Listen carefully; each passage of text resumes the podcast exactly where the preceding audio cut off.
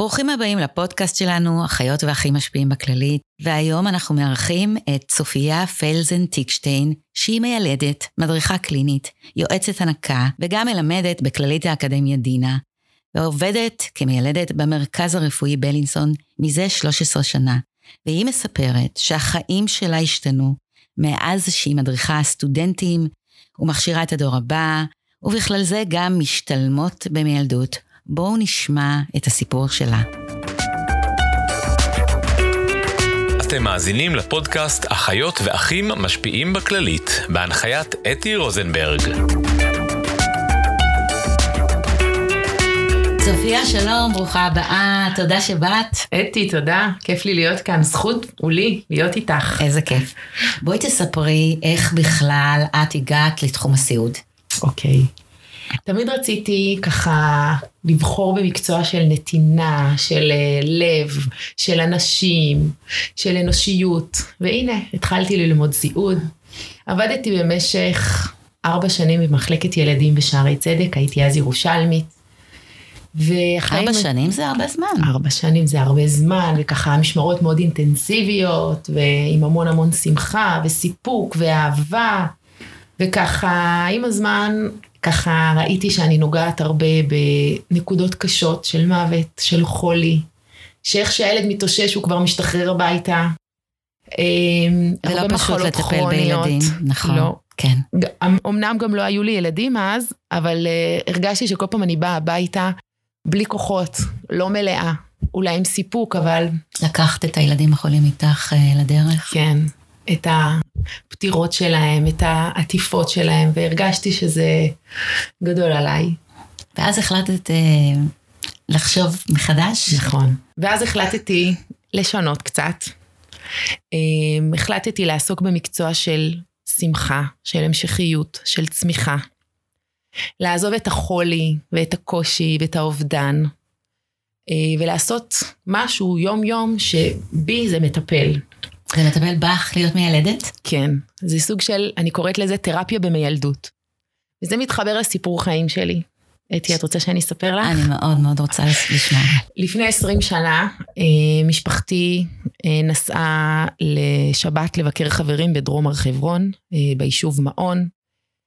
בדרך פתחו מחבלים באש לעבר הרכב של ההורים שלי, ואחים שלי, אימא ושובאל, אחי הקטן, נהרגו במקום, ואבא שיצא להזיק עזרה, אה, המחבל חזר, עשה עליו וידוי הריגה והרג אותו. את לא היית עם ההורים לא בנסיעה לא הזאת? זכיתי ולא הייתי. אה, הייתי בבית הילד, בשירות לאומי, עשיתי שם שבת, באמצע הוקפצתי לבית חולים, והחיים שלי היו ככה המון המון עם קושי, עם אובדן, של בור, של חור, של אה, עצבות. וכשהייתי אחות במחלקת ילדים, הרגשתי שזה מחזיר אותי לתחושות שבעצם אני כבר לא רוצה להיות בהן. שמלוות אותך בחיים שלך הפרטיים. כן, רציתי כבר לבוא בכובע אחר. וכשבחרתי להיות מיילדת, אמרת, אמרתי לעצמי שבכל משמרת אני אעזור להביא חיים חדשים. אני אשמח עם היולדות שלי. אני אעזור להגדיל ולהרבות את עם ישראל, וזה בעצם נקמה קטנה במחבל שהוא רצה לגדוע ולהרוס, ואני פה מגדילה ושמחה ונמצאת ברגעים הכי משמעותיים עם הזוג, וגם, חוץ מעם ישראל שיהיה גדול, אלא הנפש שלי אה, תקבל מרפא. להתמודדות העצומה הזאת, את תתני חיים במקום שנלקחו לך חיים יקרים. בדיוק, לגמרי. מי, מי היה שם לצידך בתוך תהליך קבלת ההחלטות אה, להפוך למיילדת? אז קודם כל הבן זוג שלי, חגי, שהוא כל עולמי, שהוא נותן לי את הביטחון והוא יד ביד לכל התהליך של הריפוי והצמיחה שלי. והרבה אמונה בעצמי, בכוחות שלי, המון מחשבות, איך אני יכולה לייעל את הכוחות שלי, אה, לעזור לאחרים, תוך כדי שאני לא אפגע בעצמי, תוך כדי שאני אבנה את עצמי, את האישיות שלי. בתוך התהליך הזה שבו את מחליטה לסיים את העבודה במחלקת ילדים ולגשת לקורס אה, העל בסיסי במיילדות, מיד מההתחלה את הרגשת שזה אכן אה, מייצר את התחושה הזאת שחיפשת אותה? מיד. מיד עם תחילת הלימודים, ישר מתחילים בהתנסויות, בבתי חולים שונים בירושלים הייתי, והרגשתי שזה המקום בשבילי, למרות שעוד לא ילדתי. ולא היו לי ילדים. עכשיו, אתי, אני חייבת לספר לך. כן. בלידה, מי נמצאת בדרך כלל עם האימא? אז, לפני 20 שנה, לא היו כל כך דולות. נכון. אימא ובת. נכון. ולא היה לי קל, הייתי מתבוננת בקשר בין האימא ליולדת. ומה איך היא- קצת מקנאה? מקנאה, סקרנית, אני לא מכירה את הקשר הזה. החיים שלי, הפסקתי להיות ילדה בגיל 19, עוד לא ילדתי, אפילו לא הייתי נשואה. ופתאום אני מתבוננת, רואה מה זה לתת ביטחון לילדה, מה זה לפנק, מה זה לעודד, מה זה להגיד יהיה בסדר ואני פה לצידך. משהו שהוא היה זר לי, זה היה קשה. זה היה קשה. ובחרתי להמשיך, ועד היום בחדר לידה אני ככה מתבוננת וסקרנית, מה זה הקשר אם ובת. אולי את אה, נותנת לעצמך את הקשרים האלה טיפות-טיפות בכל לידה? יכול להיות. הרבה פעמים אני מרגישה שאני קצת התנתקתי, ואני יותר מדי מתבוננת, ואני פה הגורם המקצועי, אני ככה עוזרת... אוספת אה, את עצמך? אוספת את עצמי, ועכשיו המיילדת. אבל נשארות תחושות אה, בבטן, אבל אני חושבת שהתחושות האלה לא מורידות אותי, אלא מחזקות אותי, כי אני לא בוכה על מה שאין. אני יכולה להיות שמחה על מה שאני יכולה לתת בחדר, איך אני משמעותית פה ליולדת, ואני לא יורדת ולהגיד אוי אין לי ואני מסכנה, אלא להפך. זה מעלה אותך. מעלה אותי ברמה מאוד מאוד גבוהה בנפש. מה מיוחד בלהיות מיילדת בעינייך? אז מה מיוחד בלהיות מיילדת? קודם כל, אתי, אני חייבת לספר לך שלפני שאני נכנסת לחדר לידה, אף אחד לא יודע, אני אומרת פרקי תהילים. גם בשביל ברכב, היולדת הזו שתלד? בשביל היולדת ובשביל עצמי. בשביל המשמרת ובשבילך? כן, שהיא לא יהיה איזושהי טעות שאני אעשה, שאני אצליח לעשות חוויה טובה ליולדת, שאני אצליח להתחבר אליה, שלא יקרה משהו חס וחלילה ב- ב- בחדר שאני יפספס או לא אראה. אני ממש מתפללת להשם, ואני אומרת לו, תיתן לי את הכוחות להיות שם בשביל היולדת. גם מבחינה רפואית וגם מבחינה נפשית, כי מי כמונו יודע שחוויית לידה יכולה להיות אה, מורכבת המון מהנפש, למרות שהתינוק ישתחרר בזמן והיולדת מרגישה טוב והיא בריאה, אבל משהו בלב שלה אה, אני, אני קצת עושה עם יולדות עיבוד לידה, ואני פשוט רואה את זה שחור על גבי לבן, שהכל היה תקין בלידה, אבל היא הרגישה משהו אחר, אז פה התפילה שלי. שתהיי שם להיות שם בשבילה. בשבילה, ולא יפספס שום מילה, שום מבט, שום תחושה. אז אחרי שאת בעצם אה, מתפללת את תפילת המיילדת שלך, אפשר לומר, כן. ואת נכנסת למשמרת, הניהול של, אה, של עבודת המיילדות, אה, מה מיוחד בו לעומת באמת להיות אחות אה, מבחינתך במחלקה או במרפאה? אז קודם כל, להיות מיילדת, זה לא לטפל בהרבה יולדות במקביל, אלא אם כן את עובדת במיון והמון המון עוברות תחתייך, המון פונות למיון. בדרך כלל יש לך שני חדרים, ואת איתם מתחילת התהליך וכמעט עד סופו, או חלק מהתהליך, אבל המון המון שעות להיות עם היולדת, את ככה מכירה אותה, מבחינה רפואית, מבחינה אישיותית, מבחינה משפחתית, את המון שמה בשבילה. את לא רק אה, מיילדת אותה, את נוגעת בה, את שומעת אותה, המון אה, ככה שיאצו, והמון דיבורים, והמון הסבר, והמון הכלה, והמון לתת ביטחון, שזה משהו שאני מרגישה שיש לנו את הזמן הזה, ויש לנו את הרצון, ואם היולדת ככה רק רוצה, אני שמה בשבילה. אה, אני חושבת שמיילדת צריכה לראות את הנולד. אה, מבחינת טיפה לראות את המוניטור, אני אחראית על תינוק שעדיין אני לא רואה אותו, אז יש לי את המוניטור ולראות שהבעל מרגיש בסדר, והוא מרגיש בעניינים, ויש לו את התפקיד שלו, והוא גם אם הוא עייף, אז אתה יכול שנייה לישון, אני פה בשביל היולדת, ואם אתה רעב אז אני, ואם קר לך, ו, וקפה, אני כאילו מכילה פה משפחה שלמה. ואוי ואבוי אם לא. נכון. אה, כשאני עושה הכנה ללידה, אז אני אומרת להם, פעם היינו מיילדות את היולדת. היום היולדת יולדת לבד. המיילדת נותנת את הכיוון, אבל מה שאנחנו עושות זה מסביב, זה הקר מסביב אה, של כל, כל המשפחה. הטיפול הכוללני. כן, ו...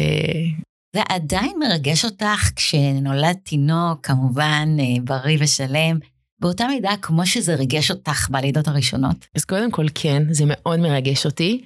לא רק רגע יציאת הראש, אלא רגע הזה שאני בודקת את האישה, שאני שומעת שהיא טיפה מתאמצת, טיפה כאובה יותר, או טיפה לוחצת, וזה מרגש אותי שאני יודעת שעוד מעט באים אה, חיים לעולם. באים חיים לעולם, אני רואה את זה בתור רוחניות, הקדוש ברוך הוא יהיה בחדר, זה זמן לבקשות, זה זמן, ל, זה זמן של קדושה, שאני זוכה לה כל פעם מחדש.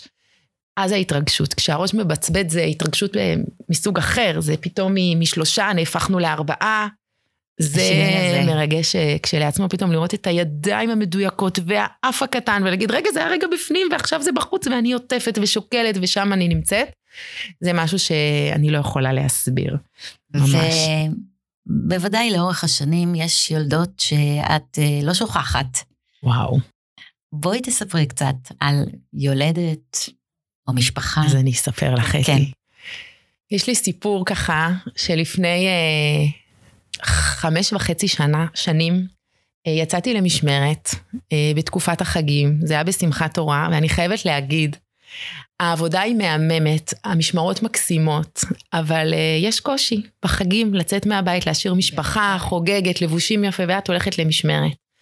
אני לא אשכח שככה יצאתי בשתיים בצהריים, וככה הרגשה קצת חמוצה בלב, אני עוזבת את כולם לפני סעודת חג, ויצאתי לבית החולים. כשהגעתי לפה, uh, יולדת ואימא שלה תפסו אותי ואמרו לי, את פה, זה המשמרת שלך, תילדי אותנו. לא עזבו אותי, ואז הרגשתי איזושהי הקלה. בשבילם הגעתי, והיה לי שווה. נכנסתי לחדר, אני לא זוכרת הרבה מה היה בחדר, אבל היא כנראה שאלה אותי על השמות של הילדים שלי, ואני שואלת ומשתפת, וזה אווירת חג, אז לא היו פלאפונים ולא טלוויזיה ולא שום השיח, וישבנו וככה המון המון דיברנו, אני זוכרת שהיה המון מגע והמון תקשורת וכולי. ולפני כמה חודשים הבת שלי התחילה כיתה א', וכשאני פותחת את הדלת של הכיתה, אותה יולדת אומרת לי, כשראיתי את השמות וראיתי רוני פלזן, אמרתי שהולכת להיות לי שנה מיוחדת. כי את ילדת אותה, ומאז יש לי בת שקוראים לה רוני, יש לה ילדה בת חמש בשם רוני. היא קראה לרוני שלה, לכבוד הרוני שלך? כן, אמרתי לה שיש לי ילדה בת שנה בשם רוני, וככה עזבתי אותה. וידעתי שהשנה הזאת אה, הולכת להיות לי רגועה. כל אימא בלחץ מהשנה הראשונה בבית הספר, ואני כל יום שאני שמה את רוני בכיתה, אני יודעת שאני בידיים הכי טובות. והכל התחיל מהלידה הזאת לפני חמש וחצי שנים. כן, ההרגשה החמוצה הזאת שחג, ואני חושבת שמה שהיה מיוחד בזה, זה שהרגעתי את עצמי ואמרתי, אמנם יצאתי קצת בקש, בקושי מהבית, אבל שברגע שראיתי את היולדת שכאילו היא חיכתה לי, כאילו היא הייתה שם בשביל לא סתם אה, להוציא אותי מהבית, זה הרגיע אותי. והחיבור הזה בינינו, שלה לספר ולשתף, הם אלה שהביאו אה, לשלמות.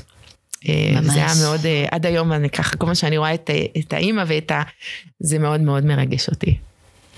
במהלך הקריירה שלך את הוספת לעצמך עוד הרבה מאוד כישורים ולימודים. איך בחרת את מה שלמדת? אה, אוקיי, okay, זה דווקא שאלה מאוד יפה, כי ככה למדתי באמת אה, לפני חמש שנים אה, להיות יועצת הנקה.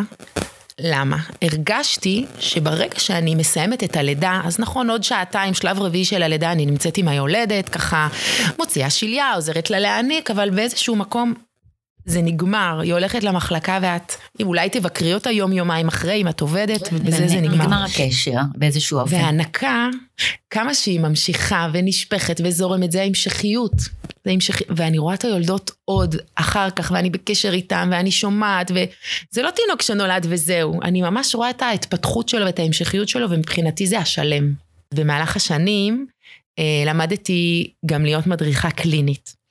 הרגשתי שאני ככה במקום טוב, מול היולדת, אה, מול, הק... מול הקריירה, מול המשפחות, ואני ככה רוצה להרגיש שאני מעבירה משהו לדור הבא. זו השליחות שלך? אני חושבת שכן. אני חושבת שכן. כי מה, איזה מסר את רוצה להעביר לדור הבא של האחיות, האחים והמיילדות, ואולי המיילדים? אז קודם כל, אני באמת פוגשת אותם קודם כל בכיתה. אנחנו מדברים אה, מבחינה תיאורטית על הדברים, על הנקה וכולי. ואז כשאני רואה אותם ככה בשטח, ואני נותנת להם פשוט עוד זווית חוץ מהדברים אה, המקצועיים, אלה דברים אישיותיים שלי, אני חושבת שכל אחד שהיה איתי, משמרת, שתיים, שלוש או תקופה, אה, נשאר להם ב- בלב, אה, לא רק להיות אחות או לומדת סיעוד, אלא גם משהו קטן מצופייה. וזה מתחיל לגדול ולהתרבות, וזו הרגשה מאוד אה, עילאית. אה, פוגשים אותי אחר כך, ואני מרגישה שזה לא רק נתתי מעצמי, מהידע, מה... מהמקצועיות שלי נתתי הרבה מעבר מהאישיות שלי. אני אתן לך דוגמה. למשל, תמיד בסוף הרצאה אני יושבת איתם ואני אומרת להם שמאוד חשוב לא להישחק. אנחנו הרבה פעמים אומרים, מה, כולם עובדים כל יום, אז למה שלא נעשה משרה מלאה? ותמיד אני אומרת להם, תחשבו אם זה נכון לכם, לבוא כל יום לעבודה, כל כך מוקדם, מאוד שוחק, אנחנו רוצים שתבואו בשמחה, שתחכו בעצם למשמרת, ואם זה יום-יום, לפעמים זה מאוד קשה. זאת אומרת, את בעצם אומרת להם, יש הרבה מאוד סוגים של אה, היקפי משרה, ברור שיש אנשים שזקוקים למשרה המלאה, אבל את אומרת שזו בחינה עצמית שכל אחד צריך לעשות אותה. ממש ככה. ואם כן מישהו אומר לי, אני צריך את המשכורת, אז אני מנסה להסביר להם שאפשר לעשות את זה בלילות, בסופי שבוע, כן בכוננויות, בכל מיני אופציות אחרות, בשביל שכן תרגישו שאתם מביאים בסוף אה, משכורת הביתה. אבל כל הזמן להיות עם יד על הדופק, שברגע שאתם מרגישים שזה גדול עליכם, וברגע שאתם קצת תוקפניים לצוות, למטופלים, כלפי עצמכם, אין לכם זמן לנשום, זה כבר לא שווה את זה, כי אנחנו רוצים שתהיה אחות שמחה. איך את מגיעה למודעות העצמית הזאת? הרי זה התבוננות עצמית מאוד בוחנת של אחות כלפי עצמה, או מיילדת כלפי עצמה, שבו היא מסיימת משמרת ובוחנת עצמה איך היא הייתה, איך זה הולך הדבר הזה? אז אני אגיד לך איך זה היה אצלי. אני שנים עבדתי שלושת רבעי אחוז משרה. אה, ו... ארבע משמרות בשבוע? זה שלוש, ארבע, שלוש, ארבע, ותמיד הרגשתי שזה נכון לי. שזה מקסים, גם עם ילדים קטנים וגם עם ילדים גדולים, ולא כל יום עובדים, ויש הרבה ימים חופשיים, אם עובדים גם שישי שבת, אבל פתאום הרגשתי שמשהו בשהות שלי בבית לא נותן לי מנוחה. אני עייפה, אני הרבה עצבנית, אני, כשיש לי משימה אני נלחצת ממנה במקום לעשות אותה כמו כל אישה רגילה. אה, וכשמגיעים לעבודה ולא באים בערנות ובשמחה כל כך, אז עשיתי עם עצמי חושבים, אה, והחלטתי לרדת באחוז משרה. אה, כמובן שזה מתלווה לזה שאני רוצה להספיק עוד הרבה דברים לעשות בחיים, ואם אני רוצה להיות הרבה בבית חולים, אז זה מונע ממני. אני מרגישה שיש לי הרבה מה לתת, לא רק בתור מיילדת. אז עשיתי חושבים, והחלטתי לרדת באחוז משרה. אה, אז אני 50 אחוז משרה, שזה 2, 2, 2 ו-3. בעיקר משמרות? כן. או גם בקרים? אני עושה הכל, אני, אוהב, אני אוהבת לעבוד בסופי שבוע. אה, שקט, יש אווירה טובה, זה כיף. זה מתאים גם לבית שלך? וזה מתאים מעולה לבית שלי. אה, בעלי לא עובד ביום שישי שבת, אז בכלל זה מצוין. אה, ואני נהייתי יותר רגועה, וכשיולדת רוצה ממני עוד משהו מעבר למשמרת, יש לי זמן ופניות, וגם לילדים, וגם לחברים והחברות, ויש לי זמן לבלות, ו... ואני חושבת שזה האיזון הנכון בחיים. מה עוד נכון להכין אה, סטודנטים לסיעוד, וסטודנטיות וגם משתלמות אז מה שאני... לקראת חיי העבודה, כי הרבה פעמים כשמסיימים את השלב הלימודי, יש כמו ריאליטי שוק כזה בדרך, במעבר בין לימודים לעבודה. נכון. אז קודם כל, הרבה סטודנטים אומרים, סיימנו את הממשלתי, זהו, גונזים את הספרים, לא רוצים יותר לשמוע על לימודים. ודווקא אני אומרת להם שזה תחילת החיים החדשים של ללמוד ולהמשיך להתפתח. כי, כי זה סיוד, ללמוד עוד תחום וללמוד אותו יותר טוב וכולי, אז בסדר, תעשו הפסקה שנה, שנתיים, אבל לדעת שאנחנו צריכים להמשיך ללמוד ולהישאר אחות בשורה אה, אחידה ובלי להתקדם, זה, זה פחות טוב. אנחנו רוצות להיות תמיד יותר ושואפות והכל מתחדש והמאמרים והעניינים וכדאי להיות שם בעניינים. אה, ותמיד אני רוצה שהסטודנטים שלי ישאפו אה, יותר גבוה ולא יעצרו וילמדו וכולי. אז קודם כל זה מה שאני אומרת להם. אם עכשיו עמוס לכם כי יש תינוק ואם יש... אה, הבעל קיבל עבודה חדשה ורוצים שהוא יהיה, אז נחכה, אבל שתדעו שהזמן מתקתק ואנחנו רוצים אתכם להמשיך ללימוד. זה מאוד משתלב עם החזון של פלורנס ניינטיגל שאמרה שבעצם אחיות חייבות ללמוד אה, בכל הקריירה שלהם. נכון. לגמרי. ומה עוד ממך עצמך את נותנת באמת אה, שהוא שם חותם עבור אה, המשתלמות שלך והסטודנטים? קודם כל, מאוד מאוד מחמיא לי ומאוד כיף לי שה...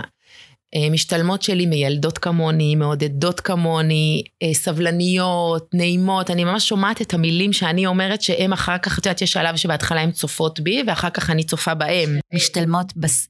אה, משתמשות בשיח שלך עם הילדות? עם הילדות? כן. כן. אמ, וזה משמח אותי כשלעצמו, אבל זה משהו מאוד אמ, ספציפי, בסיסי. אני הייתי, מה שאני מקבלת מאוד מה... מהפניות, מההקשבה, מהיד, מה...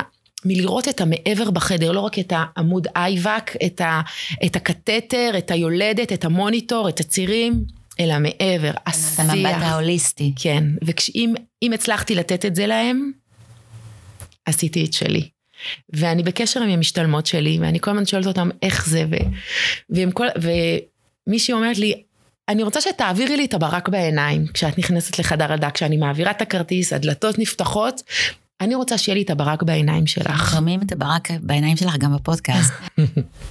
לפיה יש ימים שבחדר הלידה הם פחות טובים? אז קודם כל כן, יש אה, משמרות שהן קצת מפתיעות. אה, את רגילה לבוא לחדר לידה עם מוניטור ככה, עם רעש של מוניטור, ופתאום את נכנסת לאיזשהו חדר שיש אה, חושך ודממה, ואת צריכה להיות שם היום, גם אם לא בחרת. אז אני ככה יכולה לקחת אותך אתי לאיזה סיפור שהיה לי ממש לפני חצי שנה, שעדיין באמת לא, לא, לא עוזב אותי, כי... יושב לך בלב. יושב לי בלב, ואני עדיין אה, ממש היולדת ככה, המבט שלה והפנים שלה עדיין ככה לא עוברות לי. אמ, היא באה למיון עם הפחתה בתנועות ולא מצאו דופק, ואני נבחרתי לילד אותה. איך מתכוננים למצב של לידה שקטה? איך מתכוננים לזה? אנחנו לא מתכוננים, זה פשוט קורה. את מנסה להיות הכי מכילה, הכי אמפתית, את נכנסת לחדר בשקט, בעדינות, ושואלת כל הזמן את האישה, מה את רוצה שאני אעשה בשבילך? מה את רוצה שיהיה? בעיקר בהיוועצות כל הזמן. כל הזמן. אני גם שואלת אותה שאלות יותר ספציפיות, את תרצי לראות את התינוק, את תרצי שנצלם אותו, את תרצי שנשים אותו עלייך, את תרצי להיפרד. כל אישה בוחרת משהו כל אחר. כל אישה בוחרת משהו אחר. אני, אני זוכרת שהילדתי אותה ונבהלתי.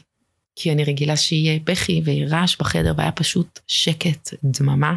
זה משפיע עלייך מאוד. ממש אפילו ירדה לי דמעה. אה, זה היה עוד עידן המסכות אז לא ראו. ואני כעסתי, כעסתי, אמרתי למה, למה התינוק הזה לא יכל להיוולד עם נשמה? אה, למה מגיע להורים שלו לקבור אותו עכשיו? ואז היה לי גם רגשות של, אה, של כעס, גם רגשות של המון המון אה, רחמים כלפי התינוק הזה. אני עטפתי אותו, אני טיפלתי בו. ואז היולדת אמרה לי שהיא כן תשמח להיפרד ממנו ושנצלם אותה ביחד. כי יש לזה משמעות אחר כך בהתמודדות עם האובדן. בתהליך האבל שלה. כן, עם היום הולדת שלו והזיכרונות ועם ילדים הבאים. וצילמתי ושלחתי לה. אין לי מושג מה היא עשתה עם התמונות, אבל אני לא אשכח את זה בחיים.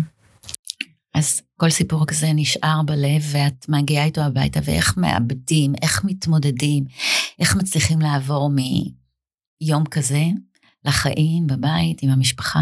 אני חושבת שאי אפשר, אה, זה לא אוטומטי, זה לא שמה שנשאר בבית חולים נשאר בבית חולים וכשאת נכנסת לאוטו הכל נשכח. זה כל הזמן מלווה אותי, ופתאום כל חיבוק לילד, וכל מבט שלו, וכל שאלה נהפכת להיות משמעותית. אם קודם היא שאלה אותי את אותו דבר כמה פעמים, אז פתאום תשאלי, רק תשאלי, אני אענה לך בשמחה. אז פתאום זה מקבל משמעות, הקשר שיש עם הילדים, הקשר שיש עם הבן זוג. אה, הילדים שגם אם מעירים בלילה והם חולים, רק תעירו ורק, אה, ורק תפריעו, כי, כי זכיתי. מעריכים יותר את החיים. כן, אני חושבת שזה מה ש... זה משהו שיש לאחיות בכלל, את אני חושבת? חושבת שכן, את הבריאות והמצב והשגרה והעבודה שיש לנו. אני חושבת שזה משהו שאנחנו יותר מעריכות, כי אנחנו רואים את, ה, את הצד השני לפעמים. אה, ומשהו אקטיבי כדי אה, להקל על, ה, על חיי העבודה של מיילדת עסוקה. יש משהו שאת נוהגת לעשות, או שאת ממליצה לדור הבא? אוקיי. Okay. אז קודם כל אני ממליצה, תמיד שמתחיל שבוע, כמו שרושמים משמרת בוקר בראשון, שני, לילה, לעשות לפחות שלוש דברים שהם לעצמי. יום שלישי בבוקר ספורט, חמישי בבוקר ספורט, ועוד משהו fun עם חברה, עם הבן זוג, לי זה קבוע, אנחנו ככה שולחים כישורים וזימונים אחד לשני עם הבן זוג. ואני יכולה להגיד לך שזה מה שמחזיק אותנו. כי השבוע אינטנסיבי, וגם סופי שבוע אצלי אינטנסיביים, וילדים, וצרכים, ודברים, ואם אנחנו לא נפנה שנייה את הזמן להגיד, רגע, אנחנו פה במרכז, זה לא, הזמן הזה לא פתאום יבוא, זה לא פתאום יצוץ מהיומן, אלא אנחנו צריכים לייצר אותו. לפעמים אני רואה את היום, אני אומרת, איפה אני אכניס? איפה אני אכניס ספורט, פילאטיס? אני מצליחה, ואני קובעת, וזה חשוב לי, ואני חושבת שזה מה שנותן לי כוח אחר כך לקום וללכת שוב פעם לבית חולים, או לטפל בילדים, או להיות שם בשביל היולדות, כי צריך המון המון סבלנות. אני חושבת שבגלל הזמנים האלה שאני יודעת לעשות לעצמי, אה, זה מה ש... נגיד שבוע שעבר הרגשתי שאני מפורקת וקשה לי ואני עייפה, עשיתי לעצמי זמן למסאז', הלכתי למישהי ואני הרגשתי שהאנרגיות שה... שהיא נותנת לי והזמן הזה שאני אומרת עכשיו כולם בצד, רק אני פה במרכז, זה מה שהתחיל את השבוע יותר טוב. איזו המלצה יפה בעצם לסידור עבודה עבור עצמי. וואו. ברגע, ברגע שאני מתחיל או מתחילה להיות אחות. לגמרי. ומה תעשי כשתהיי גדולה? אז קודם כל, אמ, זרה לי השאלה, כי אני לא באמת מאמינה שאני אהיה גדולה. אני מתקרבת ככה אוטוטו לגיל של אימא שלי. בזמן שהיא נהרגה. כן, היא לא הגיעה לגיל 42, ואני אוטוטו בת 40. וזה מוזר לי, זה זר לי, אני לא מכירה, אני לא יודעת מה זה להיות... קשה לך לתכנן בגלל זה? כן. ויכול להיות שזה קלישאה להגיד את זה, אבל בלב אני באמת לא יודעת מה, מה אני אעשה ביום שאחרי. זה כמו שהיה לי מוזר שהילדים שלי עברו את הגיל של אח שלי הקטן שנהרג, ולא הבנתי איך מתמודדים איתם עכשיו. בסדר, אתם עכשיו בני תשע, אז מה עושים? אז החיים לימדו אותי מה לעשות. אמ, אז קשה לתכנן. קשה לי, כן. אבל אני אומרת לך שאני, בלב בלב אני מתכננת, ואני רוצה לחיות, ואני רוצה לבחור בחיים, ואני רוצה להצליח, ואני רוצה לעשות דברים שמשמחים אותי, ומשמחים את הילדים, ומשמחים את הסביבה, ואני רוצה להיות תמיד אה, בשמחה, ובאהבה, ומחוברת לצרכים, ולחיים, ול... ומבחינה מקצועית, אה, את רוצה להרחיב את, אה, את העשייה שלך? אני רוצה. אני גם תמיד נרתעת קצת מלימודים, כי יש לי הפרעות קשב. אבל זה ברור לי שאני אמשיך ללמוד, ויש לי כבר כמה דברים בראש שאני רוצה להיות, אה, ללמוד ייעוץ שינה ועוד דברים אה, שקשורים למיילדות, אמ, והשמיים הם הגבול, בהחלט. צופיה, בטח היו לך לאורך הדרך אה, מנטורים או מנטוריות, או אנשים שהשפיעו עלייך. תוכלי קצת לספר על זה. אוקיי, okay, אז קודם כל לא היו לי. לא, לא הסתכלתי על מישהי ואמרתי, כזאת אני רוצה להיות. כי הכל השתנה לי וכל פעם הדמויות uh, התבלבלו לי והתחלפו לי, אבל היה לי תמיד משהו אחד, שעד היום יש לי, אפילו שאני עם מטפחת או בלי מטפחת, אני מאוד מאמינה. יש לי המון המון אמונה uh, שהחיים הם טובים, ושיש מישהו שרוצה שיהיה לנו טוב. אפילו שלפעמים אני רואה שקשה ולא טוב, ומתבטלים דברים, ומשתנים תוכניות. בלב בלב, אני יודעת ש... יש השגחה, שיש משגיח עלייך. ומישהו רוצה שיהיה לנו טוב בחיים לי ולילדים. ואיך זה מתחבר אה, לחדר לידה? אמ, אני חושבת שבחדר לידה באמת אנחנו אף פעם לא באמת יכולים לדעת, גם הפרופסור הכי גדול, איך זה יסתיים, איך זה יתקדם, איך בסוף זה יהיה. הרי לא באמת בשליטתנו האם האישה תתקדם ותלד, האם באמת התינוק ירד בתעלת הלידה וייוולד נרתיקי? לכל לידה יש מהלך משלה. כל לידה יש מהלך משלה, אבל כל הדבר זה משהו שלא אנחנו יכולים, אנחנו יכולים לעזור בזירוז, בתרופות, בתנוחות, אבל בסוף זה משהו שהוא מלמעלה. ואני חושבת שהמשפט והפסוק שמלווה אותי, אני בחסדך בטחתי. אני בוטחת בך, שיהיה טוב, שיתקדם, שנצא בידיים מלאות, אנחנו מתפללים לזה, ואני מרגישה שהמשפט הזה, כמה שלפעמים אני רחוקה ולא מחוברת, אני, אני אומרת, ואני בחסדך בטחתי, בחסד שלך, אני בוטחת, שזה יהיה כמו שצריך. כי, כי לפעמים הידיים שלנו הן קצרות בשביל להכיל ובשביל שיהיה מה שאנחנו רוצים ו, ולעשות את הדברים. אנחנו רק בשר ודם. ויש פה מישהו שאם לא נבטח בו, אז איפה אנחנו נהיה היום? אז את אומרת שבתפקיד המאוד מרכזי של מיילדת, שמי שמביאה חיים לעולם, צריך לבוא לתפקיד הזה מתוך צניעות רבה למקום שלנו ולכל השותפים אה, שעובדים איתנו, אבל שגם מאמינים בהם, בתוך תהליך שהוא תהליך טבעי של העולם, אך זקוק להרבה מאוד חסדים גם כן. תודה, צופיה, שבאת לדבר איתנו היום. שמחה רבה. תודה על הזכות לשמוע ולהשמיע.